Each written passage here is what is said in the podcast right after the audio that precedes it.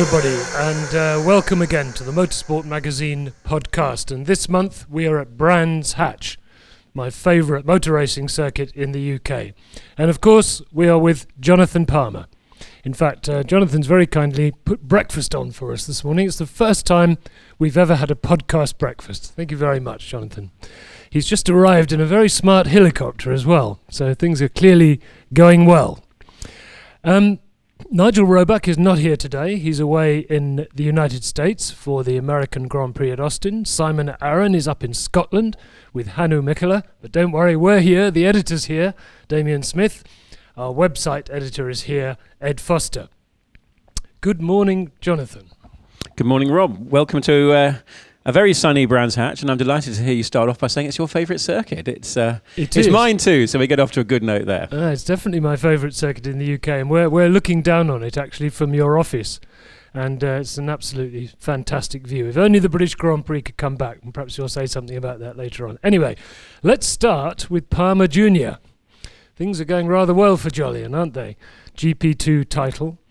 Sadly, though, um, opportunities in Formula One not wonderful at the moment. Would you agree with that? I mean, how are things looking?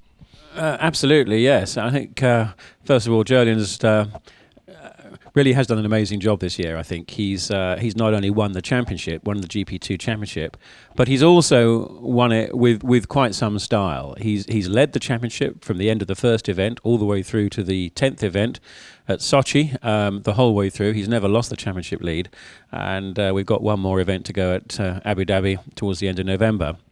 But what I'm, what I'm perhaps even more uh, pleased about and proud about is the level of racecraft that he's demonstrated on the way to getting the result. He, you know, he's not just carefully picked up points, kept out of trouble. He's kept out of trouble, but he is renowned for his, uh, uh, for his hugely uh, effective overtaking techniques and racecraft. And uh, I have to say, it's a real, it's a real joy to watch him in virtually all of the races. You know, when uh, uh, when he's when he's hunting down somebody in front of him, you just know he's going to have a go at overtaking. And when he does so, he manages to do so. I'd say better better than anybody else in GP2 for quite some time. And um, he does so without locking wheels and without cra- rattling into the side of them and uh, bullying his way through. They're just very they're very incisive. Um, Sort of bam moments, and then he carries on to the next one. So, um, but anyway, moving on to the next part. Is he quick, quicker than his dad, maybe? yeah, he's definitely quicker than me. I, I think uh, he's he's certainly he's certainly a lot better at overtaking than I was, and um, you know, I was I I was perhaps more technical, and I think a fair bit of my success came from being um, absolutely obsessive about getting the optimum setup, thinking it all through, um, and then giving myself probably a better car than most others around me, but through through through hard work and. Uh, Sure. um, but having said that, I used to enjoy the street circuits as well. Had my best results at tracks like Monaco, so perhaps I wasn't too bad on the wheel either. But um, as you say, Rob, moving on, yes, it's, the there probably never has been in some ways a worse time to try and get into Formula One. Uh, there are very very few seats available. Um, there are a lot of people trying to get them, and the levels of funding required of uh, uh, to obtain many of them have never been higher. Sure. Um, Formula One isn't everything, though, is it? I mean, it's obviously the ultimate ambition, but it's not everything because the endurance, World Endurance Championships, is very, very strong at the moment. Yes, it certainly is. But I think you have to be very clear that having had a career going up through the single seater ranks with Formula One as the target, um, the the absolute focus is um, to try and get a Formula One drive. And um, I've no doubt Jolyon deserves it. And I think he'd do a very, very good job. I think he was, uh, if he was in a uh, in, a, in, a, in a competitive car, um, then I think he would be getting podiums and, um, and and having a very very strong career. So Formula One is certainly the focus. But um, having said that, one can't guarantee a seat in Formula One by any stretch of the imagination, and uh, th- there's there's no doubt that the uh, LMP1, that Sports Car Championship WEC, is, is is is very strong, and it's great to see more manufacturers coming into that as well. Um, as somebody who is now a very senior figure in the whole UK motor racing scene, you must also be pleased because there are lots of great young Brits. I mean, there's Lynn, there's Stoneman. It's a good time for British motor racing, isn't it? Yes, it really is. And I've just come, in fact, last night from uh, Silverstone, where the two day McLaren Autosport BRDC Young Driver appraisals are going on, and uh, was with Derek Warwick and Ian Titchmarsh at a dinner last night, um, as well as the six finalists from that, too. And uh, there, there, are some, there's some big talent coming through all the way from, from you know, the first step in, in our own BRDC Formula 4 Championship. George Russell, 16 year old George Russell, has done an outstanding job in that winning that championship, and it's been fiercely fought as well. Going into the very last race of uh, the 24th race of the 24 round championship, there were still four people that could won that championship. So it was it was tough for him, but um, he, he he came through. And as you say, in other championships too, um, we've got, we've got a, a whole uh, spread of talent at various stages. Um, and uh, ultimately, one just hopes that um, whilst whilst some of them, one or two, will make Formula One there's no doubt the majority won't. But then, if uh, if the sport can be healthy in other areas like uh, sports cars, t- touring cars, then those drivers can find professional um, driving careers should they seek it as they get up higher. And if they don't quite make Formula One, Jonathan, uh, talking just a few days before Austin, you know, in the last week we've lost, or seemingly lost, certainly into administration, two Formula One teams. Um, what's your opinion of um, the situation that F1? Te- I mean, who would be an F1 team boss at the moment? It's, it just looks like a an impossible task. Yes, it does really, and I must say it's very, very sad to see both Caterham and um, and Marussia disappear. Certainly in, um, from Austin, and you know maybe forever. I really don't know. Hopefully not. Hopefully something can come out of it, and they can continue in some shape or form. Um, and um, I think it's it's it's it's particularly sad for Marussia actually, who've uh, who've had um, they've tried as hard as they could. You know, they've had big investment from Andrey Cheglakov. Um, he, he's he's sunk tens of millions into Formula One over the last uh, the last two years, and he, he, which is fantastic of him to do that. And then from the team point of view, running the team, I mean, John John Booth is somebody who I have huge respect for. He's done a great job with Manor, and um, he's led that team with his colleague Graeme Lowdon. Um, Mark, Mark Hynes been involved there as well. Those guys have really given it their all um, to try and make Formula One work, and sadly have failed to failed to be able to do so. And I think that the fundamental problem with with Formula One at the moment is that the costs of participation are just way in excess of the revenues that can be generated, particularly at the at the back end. And you've got such a gap there that at the moment it's only being teams have been involved or staying involved through through sort of dreaming and just hoping that one day they can realize some value in the team to compensate for the ongoing trading losses year on year um, or, or, that something will change, or that they'll they'll they'll get some funding somehow to make it work. And a lot of people, I'm afraid, in the last few years, and to, an extent, it's always happened, but not at this scale. Um, just just keep going with with um, ambition um, and, and, dreams until really the pain of the losing the money finally catches up and uh, and they have to stop. Do you, uh, Max Mosley was on BBC Five Live yesterday, I think, saying that the, the solution to it is to give everyone the same prize money, and then you can make as much sponsorship as you want. So Ferrari is always going to get more sponsorship than Marussia. I mean, is is that model workable? Is that, I mean, you're you're not rewarding the winners, you know, with the prize money, but that's one solution. Well, um, I don't know enough about it to say that this rule or that rule or that, that, that sort of structure would definitely make it work or otherwise. But I do think that I think it's probably fair that those who are more successful uh, perhaps can get a bit more prize money, but it should probably make a relatively small difference. I think. Uh, I think if you look at the Premiership football model, there is a much more level distribution of funding towards all the participants, with a smaller percentage of variation depending on on performance, and uh, that would seem to be uh, that would seem to be a, a, far healthier way to go. And I think, but I think probably one of the one of the problems that um, exists from changing the current structure, which has evolved through uh, understandably pushing and shoving for better deals from all the key all, all the participants. Um, is that once you've built up these very big teams with six, seven, eight hundred people, it's it's it's quite it's well it's it's very difficult to actually say to them right you need to have 300 you need you need, you need to shed at least half your people in a year you know you, these things need to be they've they've gradually grown up and I suspect they'll they'll have to gradually you know come back to a more sustainable model in contrast, as a business, just out of interest, how many people do you employ at MSV? we have about 500 employees, of whom 200, 220 or so are full time th- uh, throughout throughout the whole year. Um, and the other 300 are seasonal, really coming in from March until the end of October when the major major um, events are on. Can we talk a bit about the state of um, the sport in the UK, Jonathan? Um, if you don't know, nobody does. Um, h- how much impact do you think that the Circuit of Wales will have if if it's built? Well, um, firstly, I don't think it'll get built. It, it's a completely unsustainable business model. Um, the level of investment uh, that that project requires has hasn't got the snowball's chance in hell of ever being commercially viable for anybody. And uh, and actually, I think it's a travesty that public money, that our taxes, or you know, are, are, are, going in to fund that in, in to any extent at all, and that's happened so far. Um, uh, circuits. If you look at, Sil- I mean, Silverstone is struggling hard to try and to try and survive at the moment, um, and uh, with the burden of the Grand Prix and the and the delicate uh, uh, sort of financial model of running a Grand Prix. It's, it's, it's not easy to, to actually make a profit once you've paid the rights fee for it and, um, and you get the, the gate that you have and all the costs of running these things. The costs of hosting big events, just from an operational side, are huge. So, and that's Silverstone, which is established and, um, has, and has got a great catchment area, great history.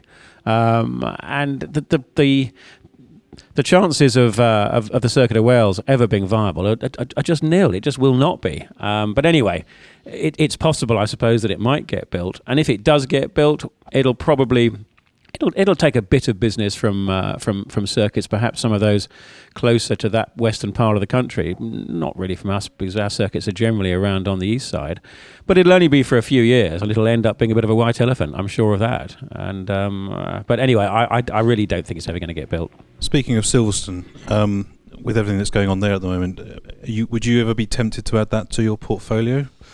I'm rev- I'm uh, I'm very very fond of Silverstone. It, it's it, it it's a great circuit, and in fact I think the latest layout, although it's maybe a little bit long, is a great racetrack. You get, we get a lot of very very good racing going on at Silverstone. Um, they've had some big challenges. Um, I think uh, um, in some ways it hasn't been run as well as it could have been. Um, and if the circumstances were right and people would you know, were interested in me or MSV getting involved, we certainly look at it carefully. I feel a monopoly coming on here. So, Jonathan, um, this is a big question, and we don't really have time for it. But just briefly, how how have you managed to get all the circuits, Cadwell, Oulton, Snetterton, Brands? How, how have you managed to get them as running as successfully as they are? When everybody said, "Oh, you know."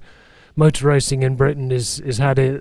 There, the spectators don't come anymore. It's all on television. So, how have you done it? Um, I think it's essentially by looking at the business right from the grassroots level in terms of uh, actually being out there on the spectator banks, wandering around the paddocks, just seeing what the customer, what, what experience the customer is getting. And also just just thinking, what would I like to be getting if I was coming to this circuit? What would matter to me? And um, yes, it's it's it's good racing, but as we all know, it's it's things like a friendly welcome. It's a neatly presented, it's a neatly presented circuit, cut grass. I mean, it's the basic things that people know. I'm I'm I'm fastidious about. Um, you know, it, it's good food, clean toilets, and all these kind of things. Um, and but just really having a passion for the sport and having a passion for uh, for neatness, I suppose. I mean, I, in in in in, uh, in some ways, people can perceive, particularly with my with my track limits uh, uh, passion, that um, it's not always a positive thing. But I think, having said that, I think it is. Um, but I just I I love things of a high quality. And that doesn't necessarily mean having to throw huge amounts of money at things. And indeed, if you, you, you have to be very careful to make sure that we can get high quality without spending disproportionate amounts of money, which ultimately have to be paid for by the consumer, by the customer. Um, and it's getting that balance right. But the majority of things that people really care about actually don't cost huge amounts of money. But the other thing is about it is that to achieve the standards we've got and whilst they're very good, they can always be improved, and we always keep trying to improve them, and we are continuing to improve them. And I think that's the key thing that it's rather like having a restaurant or a hotel. You, could, you just can't set up the whole machine push the green button once you've sorted it all and let it run for various years, you know, for a few years and let it let it churn it out. It's continually ongoing. Every day there'll be little things I'm chasing, little things that uh, um, things that all all my team are chasing, and we every day we have new ideas. Where you know, the graphics team out there, the people doing race events. It's a it's a continue it's a continual process, and it's a fun process overall um, of of just relishing the challenge of making such a wonderful sport and historic venues successful and having having the thrill and and satisfaction of people enjoying coming to our venues, enjoying club racing. I don't think I've, I was at Snetterton last weekend. And um, I just like chatting to odd club competitors as well. I've, I have a huge amount of respect for club racing. I mean, I started that way in sports cars. Um, but uh, these people who, you know, they're working hard throughout the, the weeks and then they, they put their, you know, their Fiesta or, you know, Lotus on the back, Cater on the back of a trailer and they flog up to the tracks and, uh, and you know, they get it off and their family's all there helping and, they're, you know, changing the wheels and things. This is fantastic. And it's, um, and you know, I have huge respect for these people because they don't need to do it. They could be going off, uh, they could be doing all sorts of things with their leisure time, but they're choosing to come and go motor racing, and they love it and they have a passion for it. And it's very, very important that we that we try and make well, it's if we if we want our businesses to be successful, it's important that we try and understand and address any little area we can to make that uh, make that pleasure for them even better, you know, year on year. Do, we mentioned that you arrived in a helicopter this morning. Um, I was reading the lunch with you did um, with Simon Taylor uh, yesterday, actually, and you said in that that you actually, when you come in um, to Brands, especially on a race weekend, you always do a few circles looking at the car parks, where the traffic jams are, what you know, what's filling up, what's not. Is, is, is that something you're still doing on a on a weekly basis? Well, fortunately, I don't need to really now because uh, our team, who are very very very, very good. We've got some excellent circuit managers um, and Giles Butterfield, Group Operations Manager. We've got a very good team, and, um, and many of the early um, sort of big works that we had to do have been sorted out largely. Um, it's always the you know things things wander a bit, and um, uh, but overall the level of the, of, of organisation is, uh, is is is very good. Traffic handling is very good, and so there are fewer things to look at now and fewer snags to pull up on than there were ten years ago, and so there should be. Sorry, just a quick question on 2015. There's obviously a big subject on the horizon um, in terms of British motorsport. Um, is there room for two junior single-seater categories with the MSA Formula now having been created and your own Formula Four championship running? What's your what's your opinion? Well, yes, there will be room, there is room, and there will be. Um, is it good for British motorsport? Probably not. Um, I'm disappointed, I have to say, with the MSA for taking the approach they did in introducing their um, their version of uh, FIA F4 in this in this country. You know, four years ago, single seater racing was in pre- well, three or four years ago, even now, apart from our own championship, single seater racing in this country has been in very, very bad shape. The levels of grid for Formula Ford have been going down and down, and we all know that Formula Ford used to be the used to be the main single-seater championship or championships throughout the country. Okay, when I was doing it back in the 70s and 80s, there were, th- were three or four different championships, all with sort of 20, 25 car grids. But um, through not really understanding what could be afforded, the Formula Ford has, has dwindled. Um, and then Formula Renault stopped, of course, a few years ago because of the, the cost got out of control. Uh, there was there was very little single seater racing going on in the country, and that's why we introduced the BRDC Formula Four Championship, which uh, which I launched in September 2012. Um, first year, 2013, last year, extremely successful. I mean, all of our cars, 24 cars, were sold straight away, and it's been a hugely successful championship with some with some great talent, low cost. It's done all the things we really wanted to, which is provide very close racing at low cost with good-looking cars, safe cars, and it's been extremely healthy. Um, I was aware of the fact that at some point the FIA wanted to introduce a, a um, an international F4 cha- F4 regulation, which is which is great. It's a good thing to do.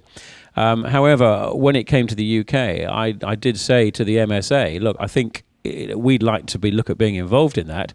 However, um, we do need, I do need to give our competitors, our teams, um, three years lifespan out of the current cars they've got, which was 213 to start with, 2013, this year 2014, and next year 2015, which is what we are doing.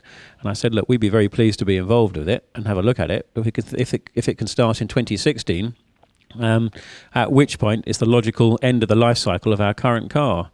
But um, unfortunately, they they, they uh, didn't want to do that, and they wanted to come in and compete with us um, and introduce the regulations uh, for their MSA Formula uh, um, Championship. Um, so yes, we're going to have a you know we're going to have a battle next year. Uh, to be honest, I, am I'm, I'm very very confident that our BRDC F4 Championship is still going to be the place where where the top talent's going to be, and I think where competition will be tougher. It'll be more affordable, that's for sure. Um, and uh, but having said that, in 2016 we will be moving on to a new car. I think, as well known, we've we've we've um, um, ordered 26 of the new Tatuus um, FIA F4 cars, and they'll be running from 20, um, 26, 20 yes 2016. Um, we like to delve back into the past on the Motorsport Magazine podcast, Jonathan, uh, because a lot of our listeners and our readers are more interested in the past than the present. Um, you started out in club racing, as you mentioned earlier on today. You had a, an Austin Healey Sprite and a Marcos, and then you went Formula Ford racing. And how how did you find? How did you become a doctor at the same time as as doing all that? I want to know. Well, I was racing at club level in sports cars, mod sports, actually, in 1976, 77. Uh, um, and Yes, what I do, 75, 76, 77, that's right, the three years of that. And I, and I was a medical student at Guy's at the time. A bit of a part time one, I have to say. I spent far too much of my time um, fixing cars, going racing, having them blow up, coming back, taking the engines out, stripping them down, getting them repaired. And uh, I, I, used to manage probably about two or three days medicine a week, and then the other four or five days were spent racing and preparing my own car um, for the next next weekend. Probably a good um, thing you didn't become a doctor then. well, I did become a doctor actually. no, I mean um, practicing. Doctor. Well, I did even practice. Um, so then I uh, then I moved to Formula Ford, and, and again, my big passion was was obviously racing. Um, I qualified in medicine. Um, in fact, I'd, I'd, I got to, uh, after four and a half years, and I was six months away from my finals, and we took the mock finals, as, as you do. And um, I, I, failed so miserably that I was actually even horrified with myself, thinking, "My God, I can't, I can't have wasted four and a half years of my life purporting to do medicine without passing this." So I, I, I absolutely um, had a complete swatted like there was no tomorrow for six months. Um, and um, I used to spend, having said that, I was still going racing. But when I was driving my truck up to Croft or wherever it was with my Formula Ford in the back, I'd have, as I was grinding up the M1 or A1, I'd have, I'd have sort of medical notes strapped to my steering wheel, um, you know, learning stuff as I was grinding along. But anyway, I did manage to get through my finals. And then I did work, having qualified, I worked for a year as a junior hospital doctor in hospitals in Sussex, in Cuckfield and Brighton. Um, before then, thinking, well, I'm going to take a sabbatical year off from medicine. I had actually elected to go on a GP training scheme, thinking that uh, as my father was a GP and he, he, he had enough time to do other things and was based at home and it seemed quite a nice lifestyle. So I thought I'd be a GP so I could carry on racing. Um, and uh, I'd enrolled on a GP training scheme, but then I, I uh, thought, well, I'll take a year off to try and go motor racing full time and see how it went. And that was when I moved to Formula Three. Um, West Surrey uh, Engineering was my sponsor. Lovely guy called Mike Cox, who's still around now. In fact, I'm seeing him in January, which is fun. And um, he was my sponsor in Formula Three, and that was we were we were lurching from race to race. Then we we really. Uh, having started off and done about the first four or five races and led the championship, things was clearly going well.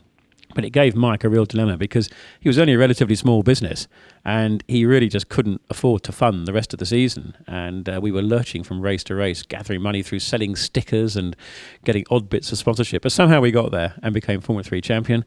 And, um, and then, of course, then that really was the end of medicine because then having been Formula 3 champion, I moved to Formula 2 with Ralt Honda. Two years of that um, European Formula 2 champion in 1983, and then finally that step into Formula 1 for 1984. Do you have any regrets? I mean, here you are sitting on top of your empire. You could have been a doctor, you could have been a Formula 1 world champion, maybe. Now you're a businessman. Which, which has given you the most pleasure? Oh, I think um, I think overall the business. Um, do I have any regrets? I mean, not not hugely. I mean, I'm sure we all there are loads of things, detail things we all regret in our lives. Um, but I think when it comes to if we take motor racing success, no, I'm pretty contented with uh, with how I got on, the results I got. I had I got into a competitive car like a Williams or a McLaren, yes, I'm sure I could have won Grand Prix. I probably wouldn't have won a world championship. I might have been one of these guys that got sort of third or fourth. But, you know, I wouldn't really have deserved to win a world championship. I, I, I wasn't as quick as, as guys like Senna and, and, and Prost. Those guys really were of another level. And Nigel, I mean, Nigel Mansell, I mean, he was, he was far ballsier than I was. Um, so I think, in truth, I, I achieved the level of results in international motorsport in Formula One that, that I probably deserved, which was deserved to be in Formula One, midfield Formula One, um, but probably but probably didn't deserve a really top line drive, if I'm being brutally honest. Um, unlike unlike Jolyon. when um, obviously sat here, you know, you're looking out onto onto the brand circuit. Um, Damon Hill and Jackie Stewart famously stopped racing, and that was it, and they didn't want to do any more. Um, do you ever get a sort of you know competitive sort of thought when you're looking out there, thinking, you know what, I, I wouldn't mind doing a bit more of that? Not really, no. I, I, suppose I was relatively unusual in stopping racing completely and pretty cleanly, really. Um, and I think that was because for me, um, you know, racing racing took a lot of time. It, it, I was totally, totally mm, focused, motivated on ongoing motor racing, and doing that is pretty draining in its way. Um, and I think having having got as far as my skill level and opportunity was going to take me, which was obviously Formula One for six years, um, that then I'd rather just stop and move on to something else. And um, something else whereby I could devote my energy and um, and uh, and passion and um, and ambition. Really, um, I, I, I certainly didn't see Formula One driving as being the be all and end all of my sort of career. It was it was a it was a a, a passing phase, a wonderful phase, but it was a passing phase, and. Um, you know, retiring from racing as a Formula One as I did at I don't know what it was really was it probably 33 or something like that. Um, then I got a I got a great background. Um, I'd obviously got a reasonable amount of of uh, uh, of, of I say fame, but certainly I was, I was quite well known from being in Formula One. I moved to doing the TV commentary, um, and that sort of public awareness was certainly a help, but more more particularly, I think the experience I got in coming from uh, all the way up from my starting season in a Frog Eye Sprite through to Formula Four, Formula Three, you know, Formula Two, and Formula One. And, and having essentially achieved it all myself, I mean, I, I didn't have a father who was around, and certainly didn't have any have any money to put into it.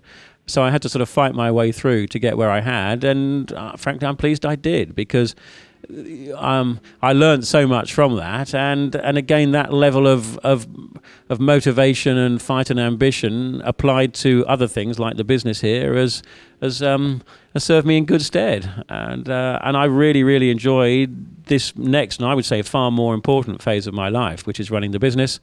Um, developing these circuits and contributing to national motorsport, I think, and, and, and to an extent international motorsport.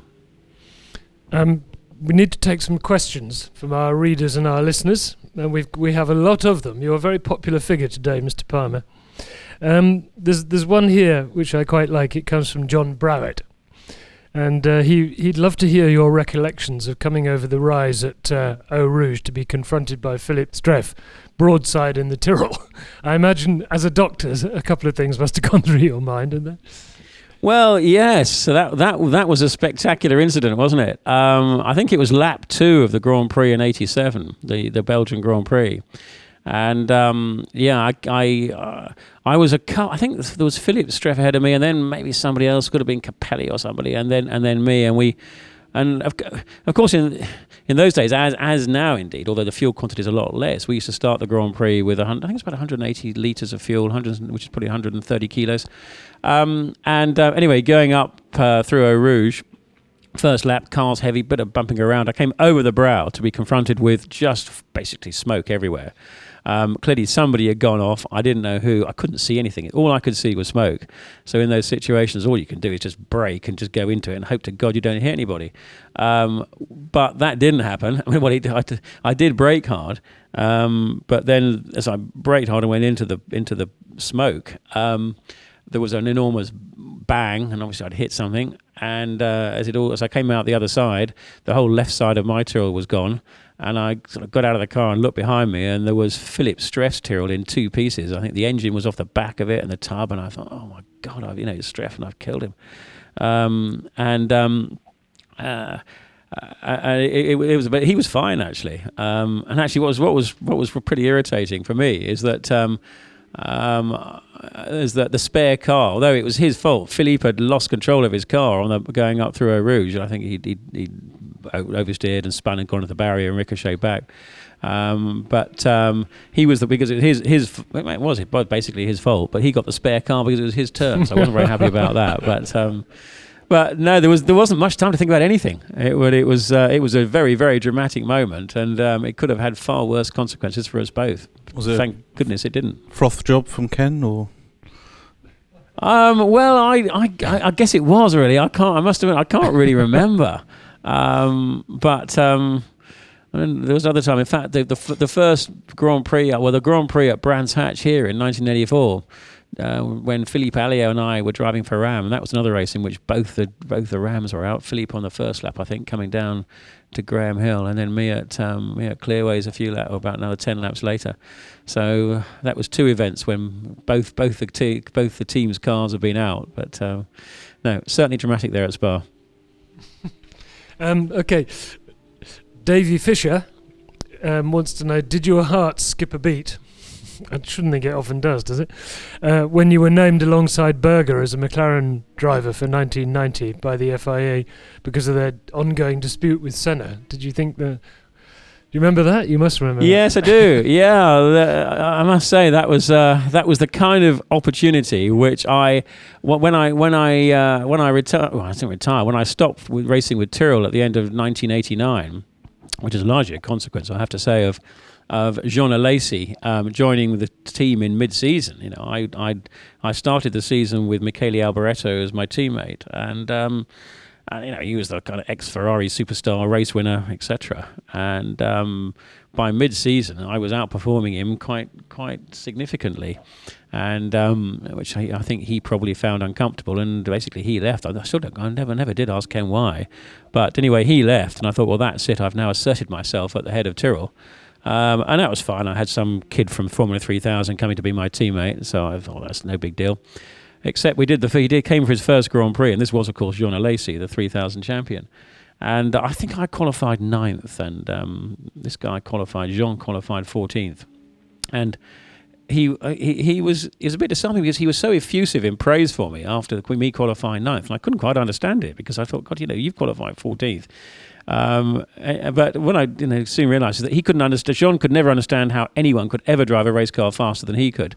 So the fact I managed to qualify ninth, even though I had five years of experience, he, you know, he thought was he thought was incredible. Anyway, um, the next Grand Prix, he was I think 16th, and I was uh, 15th, and thereafter that he blew me away. But so the end of that season, I joined McLaren as a test driver. But then uh, um, with, with, the idea of actually having the idea that that if I could get into uh, joining McLaren, if there was a slim chance of getting a Grand Prix in a car like a McLaren, that could totally uh, transform my career.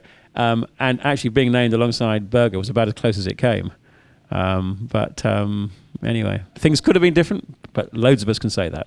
What, what effect did it have on you, Jonathan, when Alesi was quicker than you? Because as a driver, confidence is a hugely, hugely important thing, isn't it? I mean, did did that dent your confidence quite a bit? Yes, oh, it certainly did, and so it should have done. I mean, there's no way if if if, if your confidence doesn't get dented when your teammate blows you away, you're a bit stupid, really.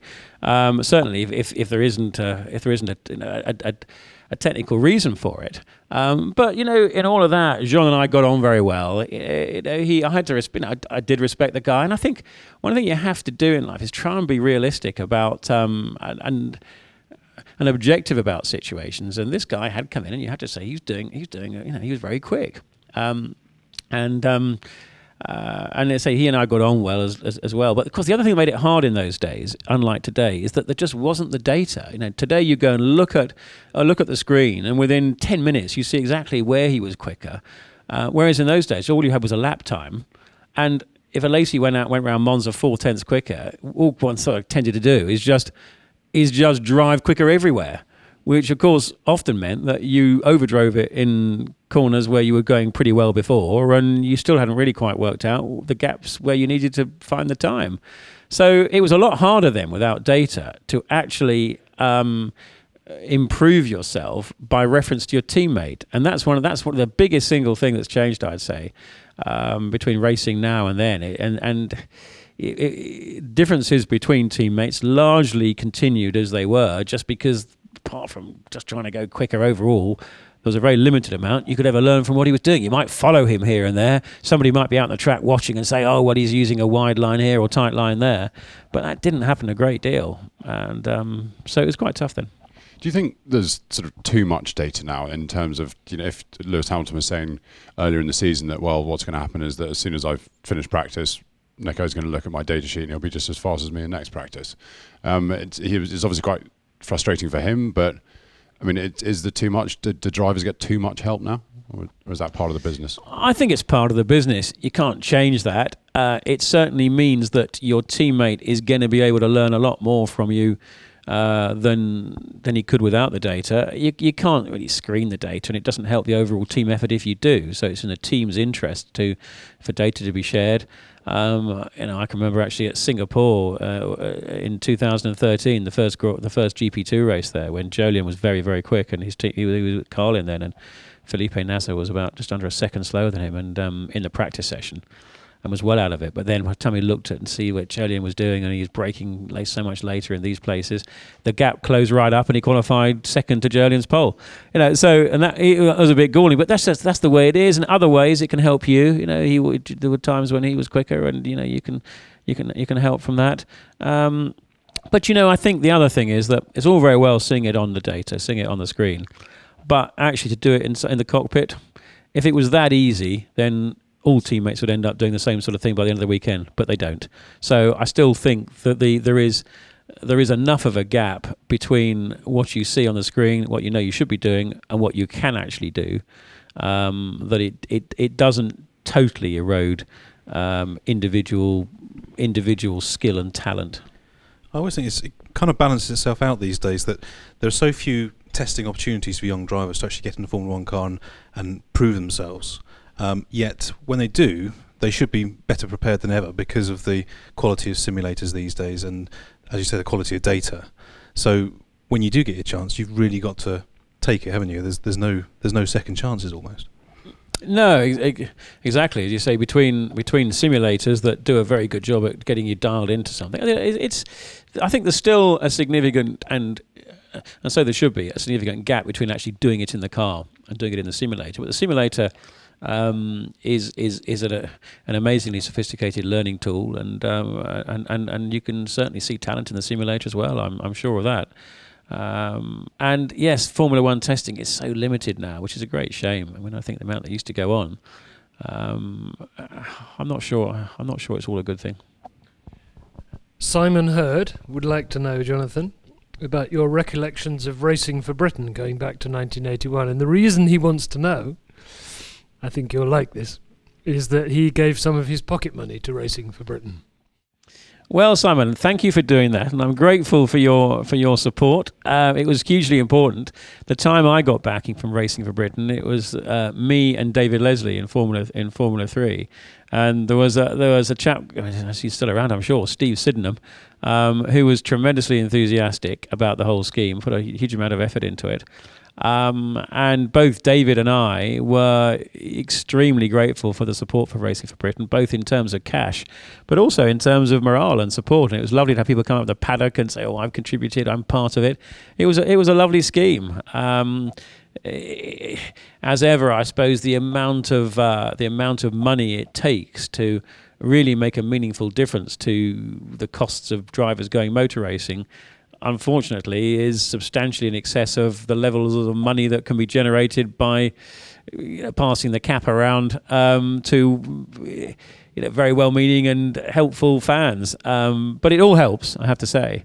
Um, and it's just great. I have to say, uh, on that, it was such a great tragedy. Of course, poor David losing his life in the in the plane accident with Richard Lloyd um, and uh, and uh, and the others too. So, but anyway, those were those were certainly those were certainly um, they were fun days in Formula Three. Uh, they were challenging days as well, and Racing for Britain was just one of the sources of funding that, again, I gathered together to try and complete my Formula Three season in 1981. But it's an important important contribution. Thanks, Steve.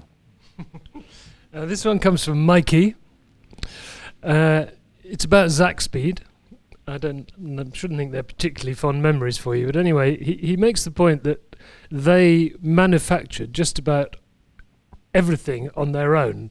He compares them to Ferrari, which I think is a bit iffy, but anyway. Um, was that a positive for you when, when you decided to go to Zakspeed? I mean, in the sense that you are a technical person, you like all that stuff, you're quite knowledgeable about all that. Did you feel that, you know, you could make a contribution there because it wasn't just a, a kit car, if you like? Well, I think the first thing to say is that I was extremely grateful for the opportunity at Zakspeed anyway, because I'd come into Formula One in 1984 uh, with the Ram team. I, I was Formula Three champion, a Formula Two champion.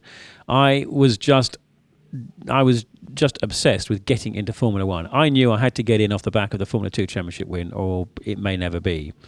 So um, fortunately, John Macdonald was somebody who, who actually, for he, he he had a surprising amount of. Uh, uh, of of sort of enthusiasm and, and support for up and coming British drivers, and um, uh, and he he was great for me. I mean, he and I were you know quite different in many ways, but um, we actually got on we got on very well indeed, and uh, he was keen for me to drive the car. Now, whether he had anybody else, maybe he got no choice, but um, I, I think I think he was genuinely very keen to have the British Formula Three champion and Formula Two champion, rather European Formula Two champion, in the Ram.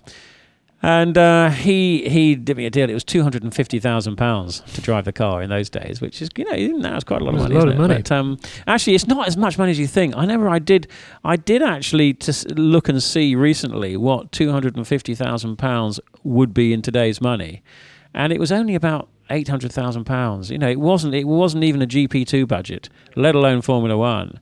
Um, anyway, I mean that, that that was a back end car, but. Um, so anyway, I did the season with uh, with with Ram, got some experience, but really, where I'd be going, I mean, I didn't. I really, I can't claim to have enhanced my reputation with it. I mean, the thing was barely capable. We, we, we were running around in sort of qualifying 11 seconds slower than the lead than the than the McLaren Porsches at the time, for example. So you, we were just in another world. But you know, it was experience, and you were going around and you were wrestling with this thing and battling with Alliot and uh, the other people at the back of the field with the with the sort of uh, poor man's Hart uh, four cylinder turbo engine. Um, and at the end of the year, um, Andrew Marriott actually uh, came to me and said, Look, there's this new German team starting up. And at this point, I had no idea I was going to be in Formula One at all for the following year. Um, new German team starting up called Zakspeed. It's Eric Zakowski around the Speed Caprice. Um, and they're looking for a driver. And I suggested you'd be a good guy to do it. And I said, yeah, great. You know, I mean, it's anything to continue in Formula One, particularly not having to find any money because I was probably out of money. Um, and uh, so uh, I met Z- Eric Zakowski um, and and the team. I went down to Niederzissen, and uh, I was I was thrilled to get the drive. I was continuing in Formula One, and they paid me fifty thousand pounds, which was um, which was great. So you know the way I went into it was I was I was very very pleased to have the opportunity.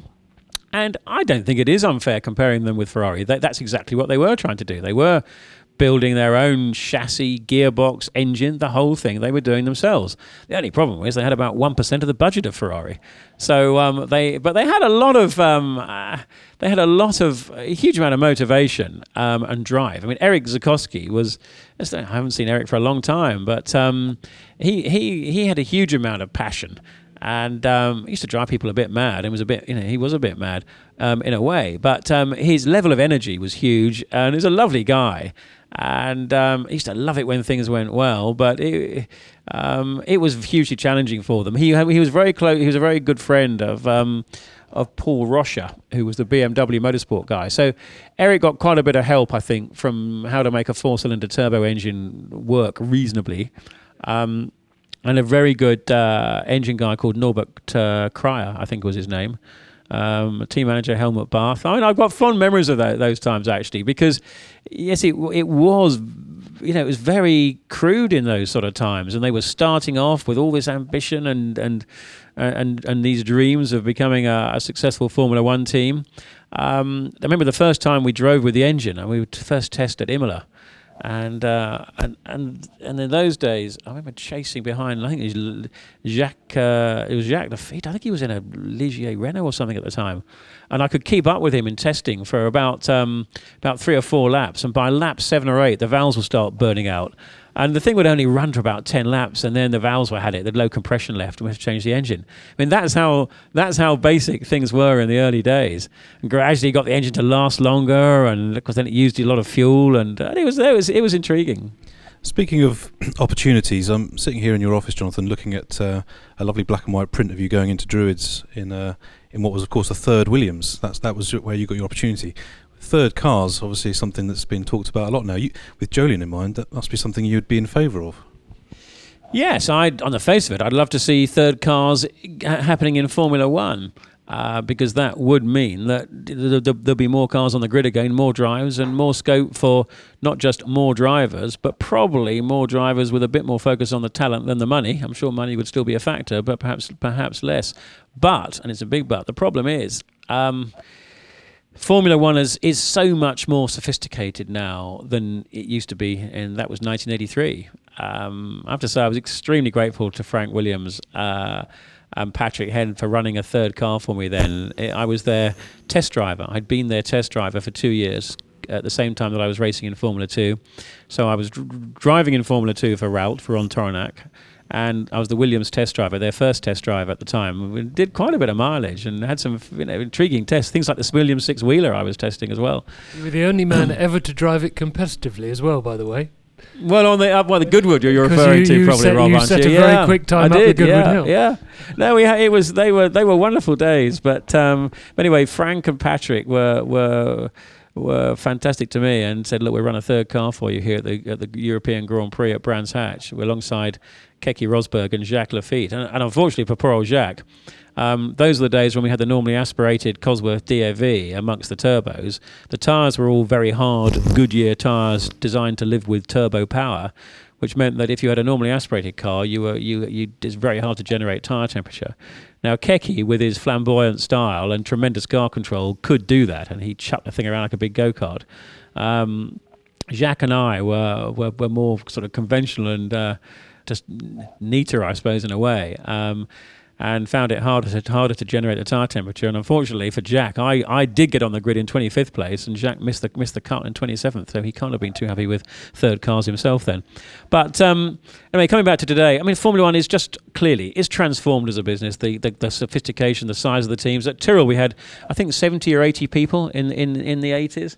Um, and now teams have some teams have I imagine Mercedes and Ferrari are probably ten times that amount, seven hundred people, thousand people, and ru- the whole process of running a third car um, is just very very complicated now, and it's a big extra challenge. I'm sure of that, and of course it also has to be paid for. So um, running third cars is something which um, that on the face of it, I would love to see for Jolyon's point of view, um, but I do fully appreciate that it, it, it, that it's it's not an easy thing to happen just to roll out a third car, build a third one, and go and throw some fuel and tires at it. You know, it, there, there is a a big logistical challenge of doing that. Whether it's pre- preparing the car, transport, garages, the whole thing, and and indeed who drives them, point scoring, I suspect that won't happen for next year. Do you think there's any argument that um, Formula One as a sport, and maybe the team's part of this, should offer more opportunity, though.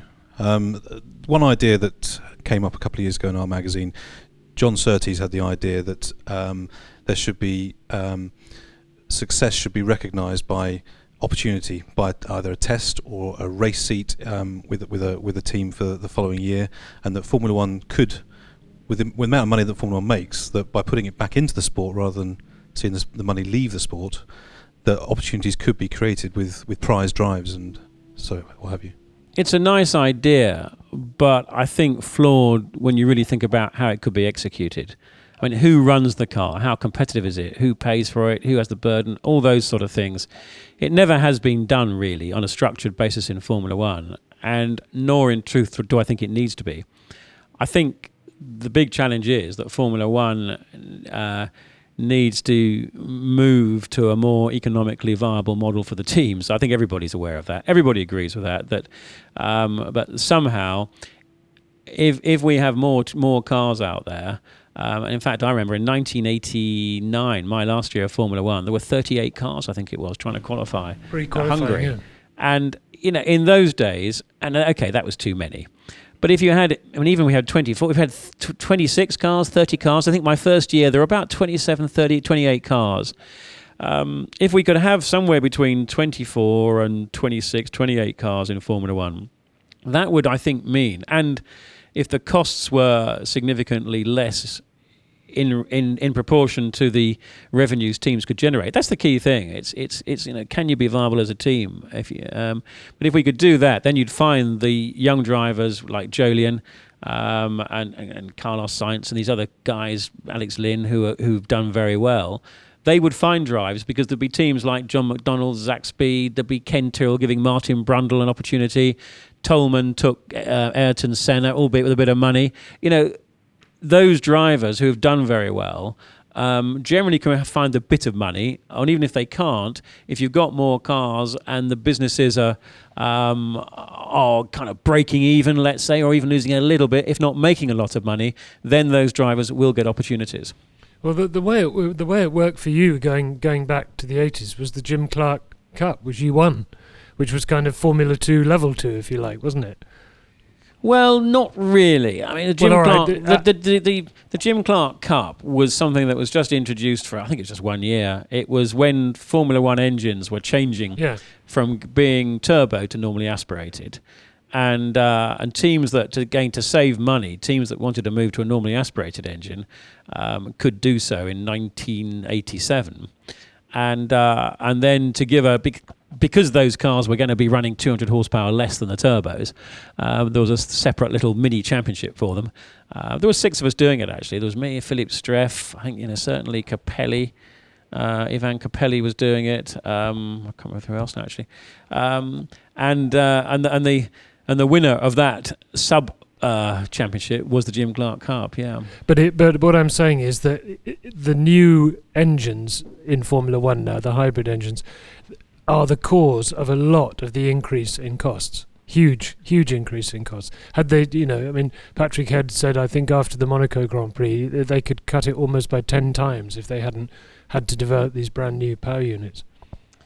Yes, it's it's uh, it's clear that the cost of the power units now has been a major inflationary factor in in Formula One. Um, costs are probably, from what I understand, I think probably at least 10, 15 million euros a car more by running these engines than they were with the previous engines. And you have to say the previous 2.4 litre V8s were a very, very good engine. They, you know, very good performance, sounded good. Now, these new engines, these what do you call them engines? These, these these new power units are unquestionably very, very clever, very efficient, and tremendous tributes to technology. Um, whether, but, but they are costing a great deal more money, not just in the basic units, but in the amount of resource and manpower I think it takes to service them and keep them going.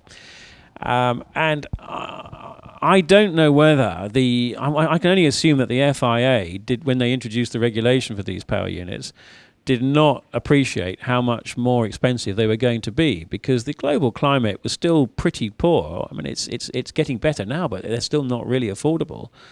Um, so I can only I can only assume that uh, these cost far more than they were expecting. Um, but having said that, they're obviously sophisticated and uh, complicated, and that was likely to cost a load more money. You know, you can have V6 turbo engines um, producing similar power without all the complexity of the recovery systems for a fraction of the cost. I suppose you could say you could look at IRL when they have a I don't know what power that is seven eight hundred horsepower probably from the what is it two point six four liter or something like that. Uh, V6 turbos, and I think the engine price for that is probably a million, one and a half, a million dollars a car or something like that. So it's kind of ten percent of the cost that they have in IRL. Um, and you know, I think having having all the sophistication of technology um, is is great. Um, it's great if it can be afforded, um, but at the moment, it, it, it seems that it can't be. Um, and that um, hopefully, I mean, what would be ideal, I think, is if the if the costs of these sort of power units can come down, uh, because they are they are uh, unquestionably tremendous uh, feats of engineering. To have 100 kilos of fuel for a Grand Prix uh, and go quicker is, is, is fantastic. And sadly, it's the sort of thing which I think the the people ultimately paying for this, for the whole sport, which is the TV viewer, there's the fans, the, the TV viewer ultimately, or the or the spectators. I'm not sure the message is really being conveyed across to them, or they really. I mean, how much they care, I don't know, um, but uh, I, I, don't think the the uh, engineering achievement of these very expensive power units has, has been appreciated enough. Um, and so we're left with something which at the moment is quite a cost burden for the teams. I, I was just thinking, Jonathan, that you know you've been a successful businessman now for um, a long time. You've created your own championships. You have these wonderful circuits that you're um, you know, looking better than ever, running really well. Is it telling that you've never been tempted to become a, a team boss? That it's not a sustainable business to be a, you know a, a, boss of a racing team in this country yet. well, it, it, it probably is, yes. And I I'd uh, when I was looking at getting involved in the business side of, of, of motorsport after after my own racing career, um, I've I've always tended towards asset-backed businesses and to uh, and to have the freehold of these circuits um, is is quite uh, is quite comforting when you're particularly when you're looking at getting funding for for acquisitions when you've got when you've got uh, an asset behind the whole business. Um, but of course, with with with many businesses and uh, Formula One teams, one doesn't have that, you know. But um, listen, I I'd, I'd I'd love to get involved in Formula One if I thought if I thought there was a viable business there, and certainly at the moment. Um, I'm I'm not clever enough to be able to work out how to make a viable business out of Formula One. for me, you're not the only one. um, I've saved a couple of questions up for the end because we're running out of time. I'm afraid. Um, just very quickly, we did a podcast with James Weaver recently, James Weaver's already brought a smile to your face. And James was telling us that you did actually administer to him on one occasion with your medical expertise. Do you remember this? I have to say I don't. You better remind me. But, James was James was a great friend. He's he's he's one of the most. He he was has been a tremendous friend th- throughout my racing career. Yeah. When I when I was in sports cars, I first met James here at Brands Hatch actually. When I was um, I was testing my old Marcos, and uh, he was racing for Hawk, very much hand to mouth, as we all were in those days. And um, and I got chatting to him, and I, I realised at that point that as a you know, what was I, 20 years, 19 years old or something, 20 years old, I suppose, that I wasn't going to get my Formula One drive by being spotted by Ken Tyrrell running around in this old Mod Sports marker. So I better get myself into single seaters. So James, uh, who was blagging cars from Hawk, and bla- it's all about blagging stuff, I have to say. So you, you manage, in, in those days, you managed to get a car manufacturer to loan you a chassis. Um, and in those in that year, actually, 77, that was Hawk. David Lazenby from Hawk. And then your next challenge was to go and get an engine manufacturer, a Formula Ford, to, to go and lend you an engine. And that was, hmm. I'm afraid, the victims in that were the Wardropper, uh, Alan and Doug Wardropper from Scholars. Um, so having blagged your car and blagged your engine, then you went off and shoved it in the back of your truck and trailer and went off racing. And that's how. And James and I, we were teammates at Hawk, and, uh, and we raced Formula Four together, and then ultimately Formula Three. Do we remember Ed? Uh, you you prompted me on this I, one. Yeah, I can't remember, I remember exactly how the I story think it was went. in a sports car race, wasn't it? It was. Well, he had a. Didn't he have quite a big crash and got knocked out? I think. I mean, you, and you drove him back to London. Oh, that's like, right. Yes, um, yes, and yes. was administering him yes. uh, certain drugs on the way back that weren't strictly for humans. yes, that's so right. it does ring a vague bell, I'm afraid, but I can't, I can't, I can't remember. I can't remember too much more than that. What I can remember about trips to and fro the race meetings, we used to. I think I, mean, I shouldn't be saying it, but I think we used to we used to have as competitive a racing on the roads between the tracks and he did back to that. London as we did on the track actually. There was used to be someone like me, James, Thierry Yeah. Tassin, and it was like a it was like a tour of Britain epic on the way back. All within the speed limit, of course.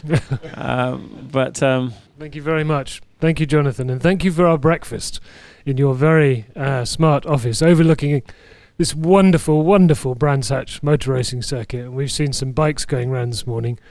Beautiful autumn morning, perfect time to be at Brands. Many thanks, Jonathan. Right, well, we'll be back with our next uh, Motorsport Magazine podcast very soon. Uh, next month, Ed, I think. Another the next one. Yep. Good. And uh, thank you all very much for listening. Download it as many times as you can because the more times you do, the further up the charts we go, and we're getting more and more popular. So thank you everybody for your support. And thank you, Alan, for looking after us on the sound this morning. We'll see you next time. Bye bye. olhando pra de fora, tá caindo cena mais na força.